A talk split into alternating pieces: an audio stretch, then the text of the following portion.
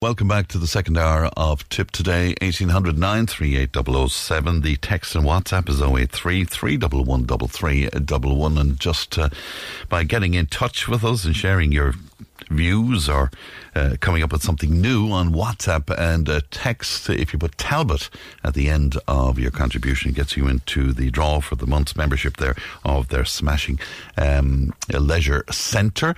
Uh, hi, friend. Just been listening to the program. The man talking at the moment is saying that everybody's entitled to their beliefs, but not Enoch Burke.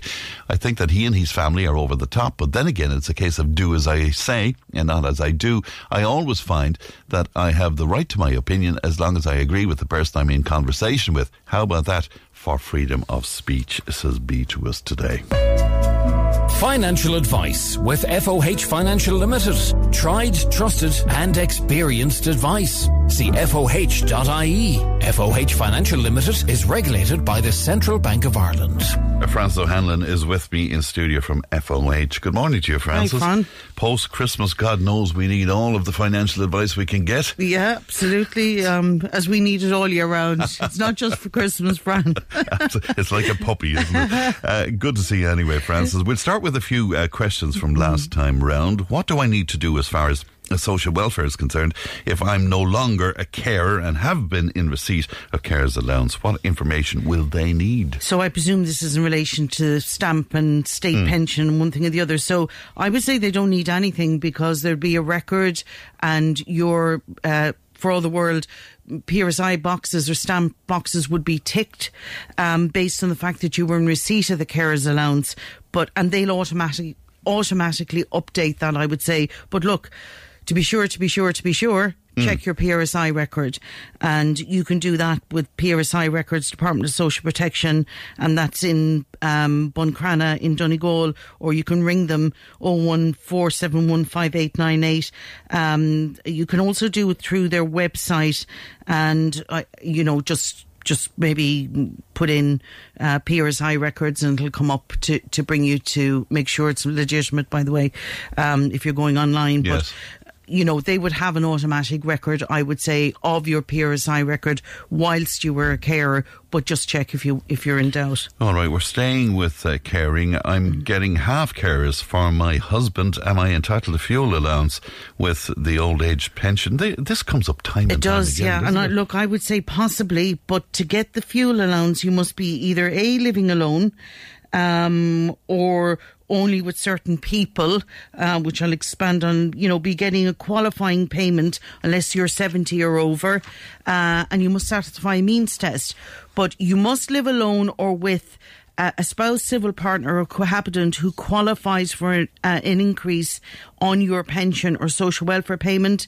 Uh, you, either you have dependent children or a person who's getting a carer's allowance or carer's benefit and is caring for you or your spouse, partner, or cohabitant on a full time basis, or you're in receipt of maybe short term job seekers allowance or some kind of supplementary benefit.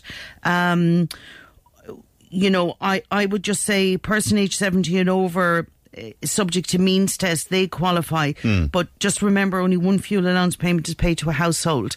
So again, possibly sounds like I'm saying if you're standing at a right angle to the door and the wind is blowing the right way. But look, there are conditions yes. to you, to you getting this.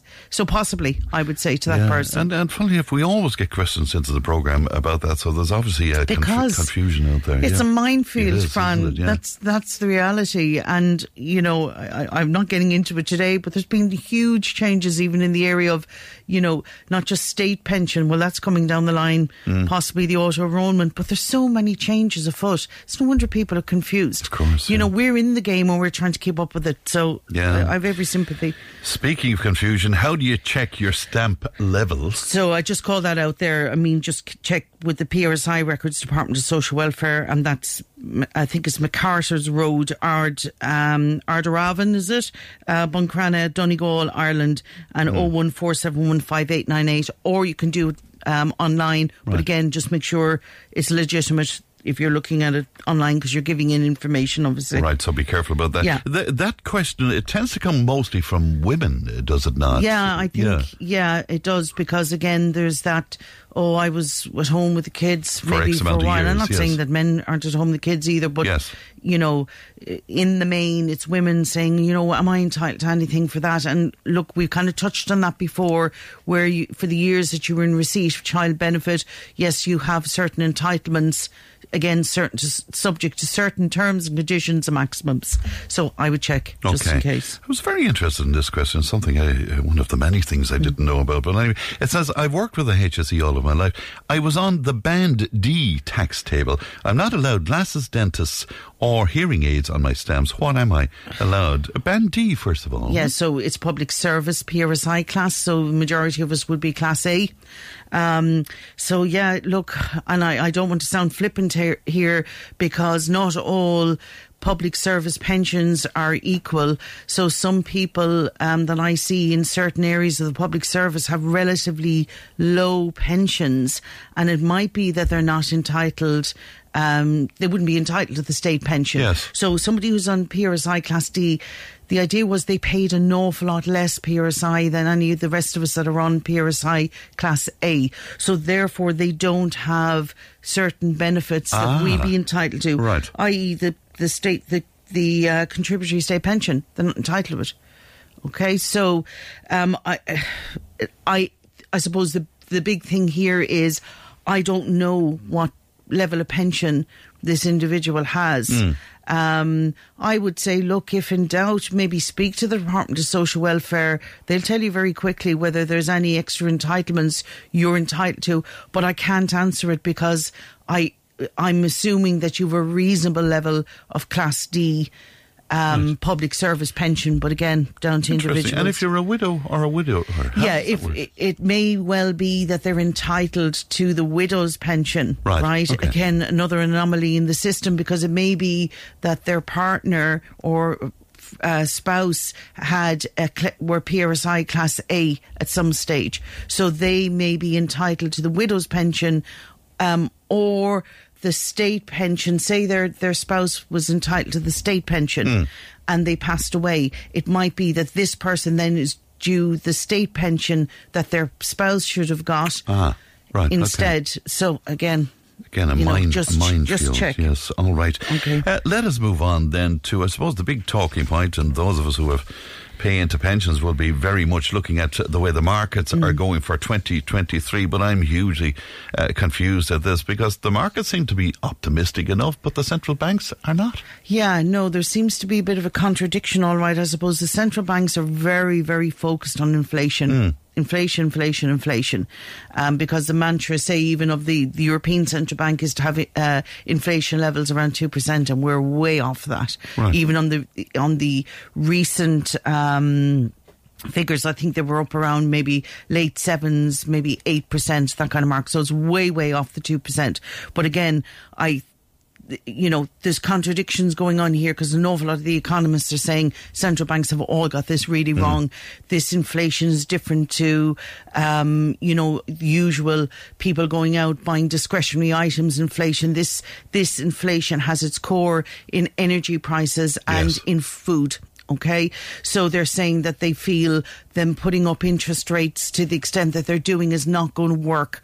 Um, but again, they're going to fight that out. They're also making the point that, that uh, um, inflation has peaked, uh, well, particularly Yeah. in the States, I suppose. But Yeah, and I mean the the the word is that inflation peaked, I suppose, across the eurozone area, maybe in around October, and we have seen um, it start to recede slightly, but every area is different as well. Um, I, I do think from what we're hearing, there will be further interest rate increases. To what extent? Maybe not as gung ho as they were going to be, um, but expectations are they'll probably stop that maybe in the coming months. But again, as to when, Yes. who knows? Well, the European Central Bank are saying it will be 2024, but, you know. again, like where where's everybody going to be? I mean, it's and again, one man's misery is another man's feast. Like if you're talking about the interest rates that savers are getting at the moment, they're still very very low because the banks in Ireland haven't passed on that interest to the to they haven't passed it on to the mortgage holders to any huge extent, right? But um, therefore, they're not passing it on to the savers. Um, so again, Right. Well, who knows? That's what happens when you don't have competition, I suppose. But- Yeah, absolutely. And unfortunately, that's narrowing. And you know, So, what can we expect then, twenty twenty? So I think we can accept, expect turbulence. Is that the word I'm going to use? Yeah. Turbulence. I think it's going to be bumpy. Um, but already in the month of January, and it's only one month, um, you know, we've seen a considerable upturn in the markets. Um, that doesn't mean, like, if we look at the last year, it was there was a considerable downturn. Now, I think a lot of people were oblivious to that, Fran, because of the upsurge that had happened after COVID. Yes. So maybe the, the, the substantial gains that happened after COVID, people were cushioned to a certain extent or protected against um, the downturn of last year. But the downturn of last year was quite significant in saying that there is an uplift in January so far. Expectations are that it's going to be bumpy for the next few months, but they think as inflation um, reduces and maybe as interest rates cool, even to the extent that they're increasing them, maybe the odd quarter of a percent here or there, that you should see a return to growth in the market. Some people are saying that's going to happen sooner rather than later. I would say forget all of that, right? Uh, the markets will do what the markets will do. What you have to say is the same thing we always say to people you know, know your own timeline, know your own risk level, know when you're going to need that money. Um, and I think that's all people can do. I know they're well positioned. Understand what you're in. Yes. So, as to whether or not it's a good time to invest, it, it, it's a very individual thing. Yeah, I that- would say, look, hap- I, I'm kind of saying to people at the moment, especially that are paying in on regular premiums, they're buying in at, you would expect discounted rates. I'm not saying they won't drop a little bit further, and I think they probably will, right? But you'll never time markets exactly. Don't try and do that because you won't do it, right? Okay. What you need to know is your own timeline and your own risk. So you're buying in at the moment after substantial downturns last year so if we're not close to the bottom, or if we're not at the bottom, we certainly are fairly close to it. And again, there's that little kick, right? Hmm. When things just all of a sudden turn. Nobody knows when that's going to happen. Like I remember that 2009. It was around March of 2009 after the worst crash since 1929.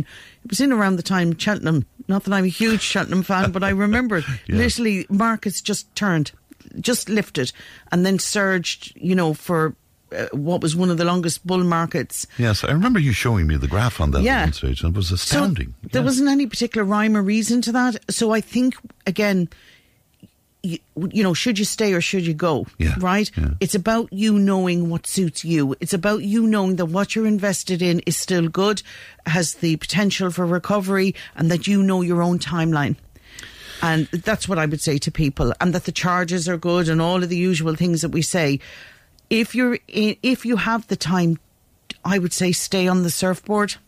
You know, don't be jumping off because if you come off, it's very very hard, very unlikely for you to get yeah. that recovery.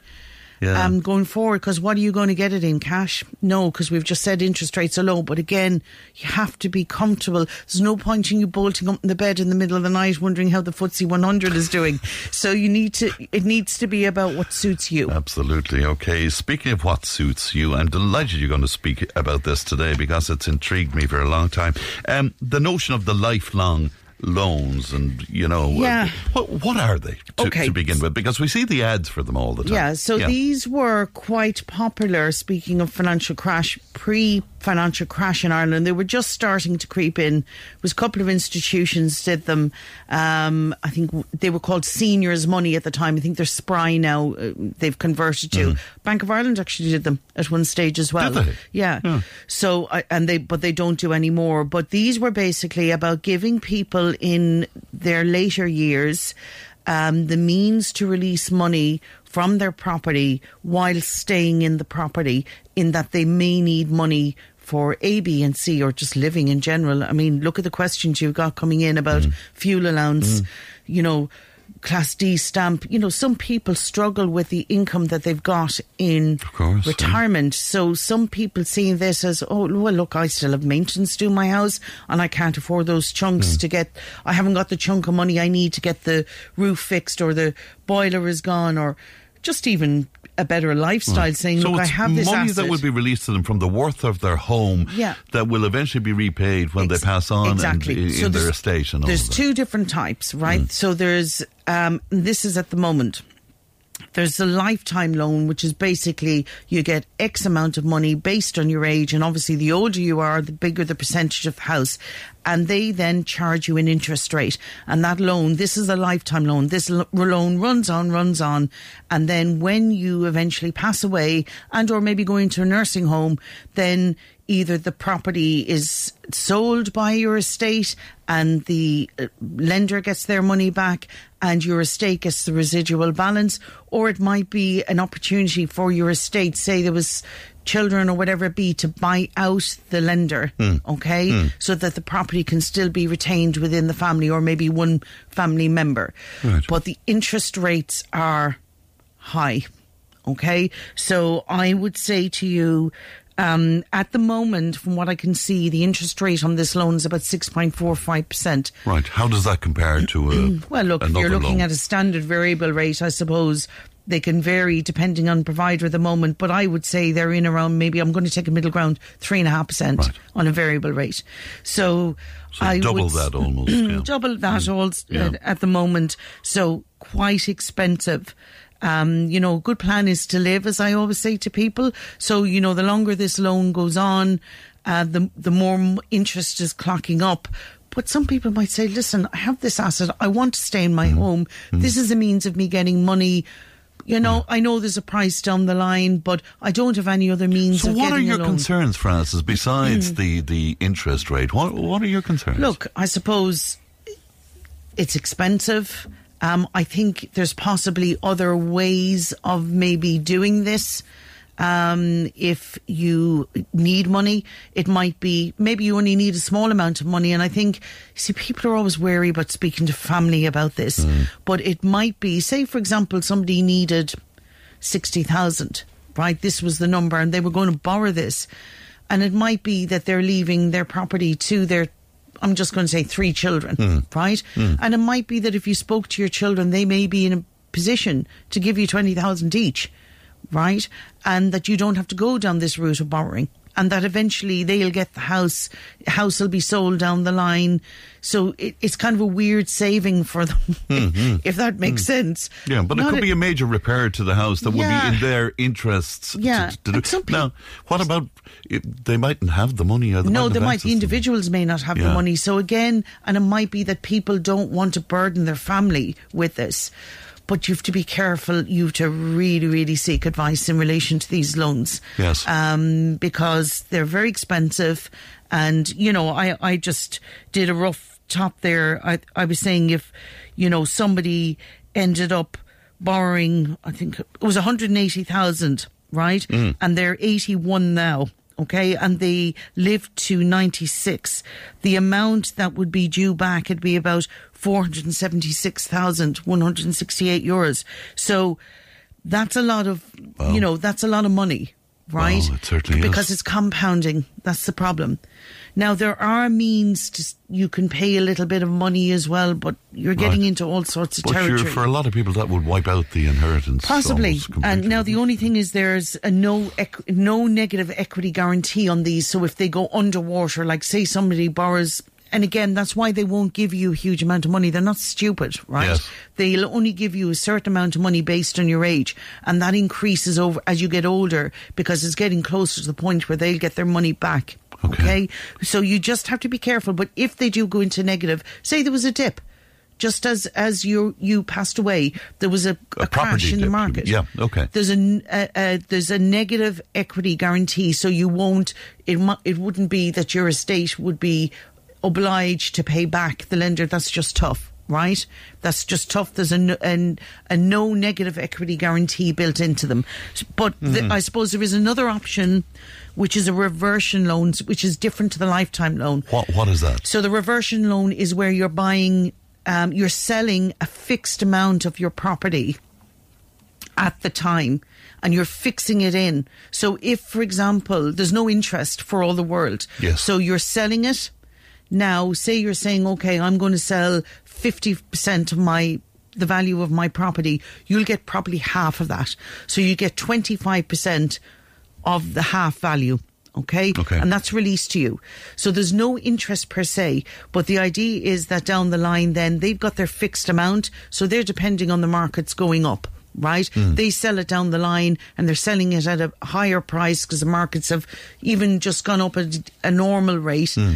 They get their money back and some, but you still retain the other 50%. Okay? Okay. And your estate gets that eventually. Now, just to say, you can actually opt to put a repayment on that to get a bigger percentage. Um, but again, it's very hard to convey these, you know, without having somebody in front of you. Of course, But I'm yes. just saying, please be careful. It's interesting. Please yeah. be You- you- cautious. you're also counselling that maybe an option would be to to downsize in some way. Yeah, I mean, but you know, we were only talking about this lately in the context of, of where I live. I know at least probably three or four people had, if there were smaller houses in the village, in the town that they could downsize to, they probably would. But they want to stay in their rural village in South Tipperary yeah. or Waterford or whatever it be. But they would do You know, eh, with a heart and a half. They'd be happier. They'd have lower costs. But for some reason, this is the bizarre nature of, of our housing problem. Mm. Those houses aren't available. But think about this. If there was those schemes, then they could sell their bigger house to the family that needs it for their it would all children and so on. And this works so well in other countries. Absolutely, Yeah. but we just don't seem to have a grasp on it here. And I think that's a real. If if that was the case, then somebody would be downsizing. They'd be taking their equity. They'd buy their smaller house outright. Their costs are lower, and they'd have a chunk of change that they can use going forward to supplement themselves, or indeed. You know, leave to their family eventually if they wanted to. Plus, of course, the original property. So I think there's many reasons why these loans are required by people, but there's many reasons why we could get around them if we had the right, Right. structures in place. Somebody wondering, are there uh, lenders who will lend to you on the basis that you're talking about? So I presume, are there people... Oh, there, in- there's one. There's one so in, there's in one Ireland. provider of lifetime loans, and there's one provider of reversion. Uh, it's agreements. So that was the second one I mentioned, where they buy a Right. fixed amount for a fixed price. There's two provider. One, e- they, sorry, one provider doesn't do both. There's two separate providers Okay. in the Irish market at the moment looking at those. Can I just say on the lifetime loan, if, for example, your family got wind of it down the line, not got wind of it, it sounds like you're doing something untoward, but if they realised, oh, look, we'll buy this out for you, they can do so on the lifetime loan, but you can't do it on the reversion agreement. Ah, okay, Okay? right. So that there are other reasons why It- you it need to be really careful. Francis, that a family discussion should be had around it. should Fran and, and think about that because you know and that might tie into if we have time to get into the next topic. Yeah, sadly we don't today, no, we, and we, we can will touch make reference to it if that's you okay. have to be yeah. careful, and I'm not saying this, but sometimes there's financial abuse Yes. of the elderly.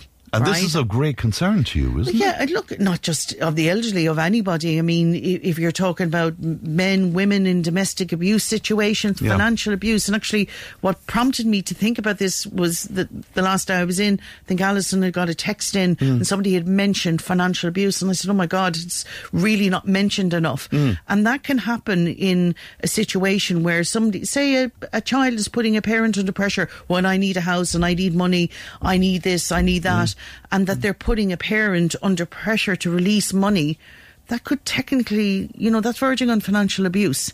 Right? Because if they're really putting a parent under duress saying, mm. I can't buy my house, you need to help me, it's no good to me when you're gone, blah, blah, blah. Now, I'm not saying every know. child will do know, that. but still, Sometimes yeah. it's actually the quite opposite. I don't want your money. You know, do whatever you do, mum, dad. Yeah. You know, knock yourselves out, live. But sometimes it's not. Yeah. Okay, so And and so and if you would, Francis, maybe next time round we'd spend Yeah. more time talking about that because Yeah. I think it's a very important thing to do. Somebody wondering though, um, one of these loans that you're making reference to, life lifetime loan, Mm. um, if you had to go into a nursing home and pay the HSE, What about that? In other words, Yeah, that's so- releasing equity to yeah, pay for that. so yeah? that can eat into it further. So that's something you need to consider. And the other side of it is, I think it's maybe maybe not on both of them, but I know definitely that they consider. Say you did release money, right? That might be included for the in the home care scheme if you a chunk of money sitting there and you have to be careful with As the social f- welfare where fair payments. deal is concerned, is it? Yeah, and you have to be careful with social welfare payments as well because if they're means tested, it might be normally the family home is excluded, but if you've money sitting on deposit, it might be or invested, it might be that it reduces down what you're entitled to. So just again, be careful. All right, okay. We have other questions in for you, Francis, and I know you'll you'll deal with them uh, next time. And good to see you, Francis. Thanks, thanks, Fran. thanks very much indeed. Tip FM's Tip Today with Fran Curry. in association with Slattery's of Pecan, Tipperary's main Peugeot dealer. Slattery's Garage Pecan, the name you can trust for over 50 years in the Premier County. Slattery'sGarage.ie. Well, you're very welcome back. Lots and lots of uh, queries coming in for Francis. Uh, we will uh, send them to her, and next time round she'll deal with all of them in detail. But thank you for your huge interest in our financial uh, slides. Time now for our uh, global news update, and glad to be joined as usual by Thomas Conway. And Thomas, of course, Tipperary gentleman and a student of politics and economics in uh, Trinity. Good morning to you, Thomas. Good morning, Fran. Uh, good to see you today. Um, you're going to talk to us all, uh, first of all, about Turkey and what could be, I suppose, a looming dictatorship in a lot of ways. Essentially, that is the case, and it's already been in the news overnight. Of course, mm, Yeah. Recep Tayyip Erdogan threatening to block Sweden's accession to NATO, so lots of controversy there. But I wanted to talk about Turkey more broadly. Now, we spoke about it a little bit before on the programme. Really, it is a country of, of profound contradictions. It's actually home to NATO's second biggest armed forces. So it's a member of NATO and second to the United States in terms of its military power. So its importance to the West is indisputable, really. Uh, and yet it's frequently quarrelling with various Western democracies over various issues. The Sweden issue is, is I suppose, the the latest example of that.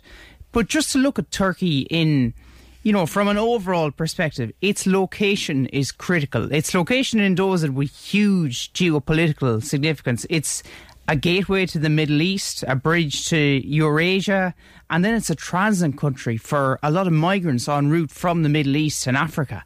So there are all these factors playing into it. It played a crucial role in the war in Ukraine. Mm. Erdogan has helped to broker that grain deal before Christmas to allow grain to be shipped from Black Sea ports to Africa and other impoverished nations. And then I suppose its population is the other thing. It's home to 85 million Yes, people. I was surprised at that. What? Yes, so it, technically it makes it the largest country in Europe. Now, does Turkey consider itself under the European umbrella? Uh, not really. It sees itself as its own independent force, but Yes. it does have a massive population. The thing is, we should pay attention to what's happening in Turkish politics because slowly but surely its president, Recep Tayyip Erdogan, who's been in power since 2003 essentially, hmm. he's eroding Turkey's democratic architecture. And he's effectively transforming the country from what I would consider probably a flawed democracy, hmm. so a democracy with certain weaknesses, into what looks like more of an authoritarian dictatorship. So it really is worrying. It is worrying because there was great hopes for him, was there not? There was great hopes when he first came to power. Erdogan was seen as uh, an innovator, a guy who could uh, instill the country or you know uh, instigate change across the country. That hasn't proven to be the case. As the years have gone on, he's grown more authoritarian. Now, he is a consummate politician. He's pragmatic, he has charisma, and very few will rival him when it comes to his speeches and his rhetoric. I've heard reports saying that, like, uh, saying that Erdogan rallies are akin to Trump rallies. You have this electric atmosphere, a kind of carnival like atmosphere. So he's a very skilled and wily politician.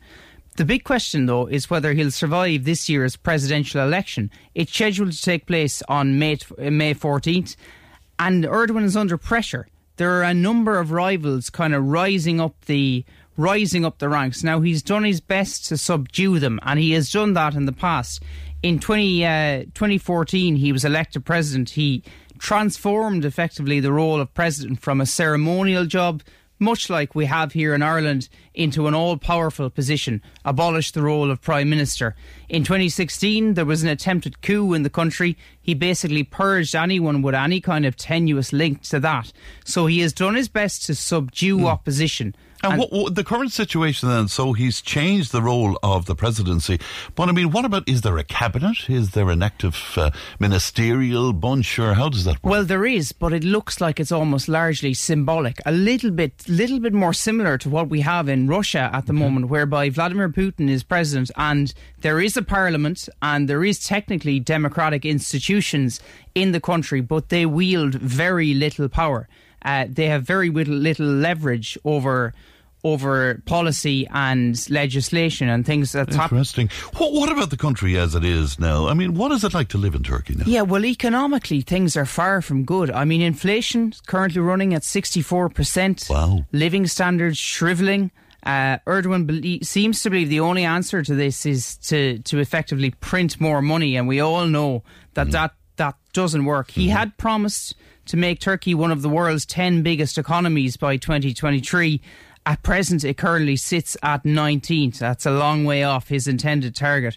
Now, it does. He has had notable achievements. It must be said. Turkey boasts better infrastructure than various EU countries, and a lot of that was built during Erdogan's tenure. But I came across a statistic. A survey last year suggested that 82% of Turks between the ages of 17 and 30, so that younger demographic, would move abroad if they had the means. so Okay, so is quite that telling lot, in terms it? of the attitudes towards him. So, what about the geopolitical dimension then? Um, what, what about that, Thomas? Yeah, I, I mean, in some ways, this is the area in which Turkey has performed best in recent years. Migration flows to to Turkey have kind of predictably skyrocketed since the start of the Syrian civil war. It now hosts 3.6 million Syrian refugees, plus over a million migrants from Africa, Central Asia, the Middle East, Russia. So, you know, it is, as I say, a transit country, but it's also becoming a home country for a lot of refugees. And how does the Turkish people feel about that? Well, I there are divergent attitudes. There are mixed attitudes, and I suppose from one perspective, you have to give Turkey credit because you know a lot of these refugees would have been headed to Europe. It has, you know, it has taken on a role as kind of a place of refuge. Uh, and it has given a home to these refugees. So there's a certain amount of credit, but relations with them have become kind of acrimonious. And particularly when the economic situation of the country is so dire, obviously that will translate into negative sentiment towards will, yeah. refugees. What about the Kurds? Yeah, the Kurds, and I, I really, we will have a look at the Kurds in detail I some we will, morning on the show Yeah. because it's fascinating. They're they're known as the world's largest stateless people. Yes. So they're an ethnic minority. They do not have a state of their own. Uh, there, there are many of them within Turkey, and they've long been the subject of ostracization, of marginalization. And of course, as I mentioned there, with the economic hardship currently biting the country, negative attitudes towards them have skyrocketed. Of so course, we saw what happened in Iraq, where the we saw what happened in Iraq, yeah. you know, and ethnic minorities, by definition, are vulnerable in times of economic distress. Mm. Yes. So, you know, you have to wonder where Turkey's place is in the world more broadly. Under Erdogan, it has found itself embroiled in various conflicts in the Middle East, the Syrian civil war, the struggle against Islamic State, and then other jihadists uh, terrorist groups. But Erdogan is a hardline Islamist. That's the other thing to mention about him. He he really has an Islamist agenda. He will be up against it this May when the election takes place. Now, Turkey, what will be interesting, it'll be interesting to see his policy position on certain issues, particularly the NATO issue and the alignment with the West, because Turkey Turkey sees itself as an independent, uh, self-declared republic. You know, independent, separate from the EU. It made a bid to join the EU years ago. That has kind of fallen on deaf ears, basically, in Brussels, and and never got the traction it probably deserved. So its importance to the world is only set to grow in the coming years. Now, whether Mr. Erdogan will be there to shape its future trajectory, it's uncertain at the moment. I suspect he will. I suspect he will do everything in his power to ensure that he remains in power. Uh, and that is probably the reality. It's going to be very interesting indeed. Will you let me take a break, Thomas? Because I know uh, that you want to talk to us today about some of the mass uh, shootings Yeah. and indeed, I suppose, the American uh, relationship with guns. We'll be right back to you in just a moment.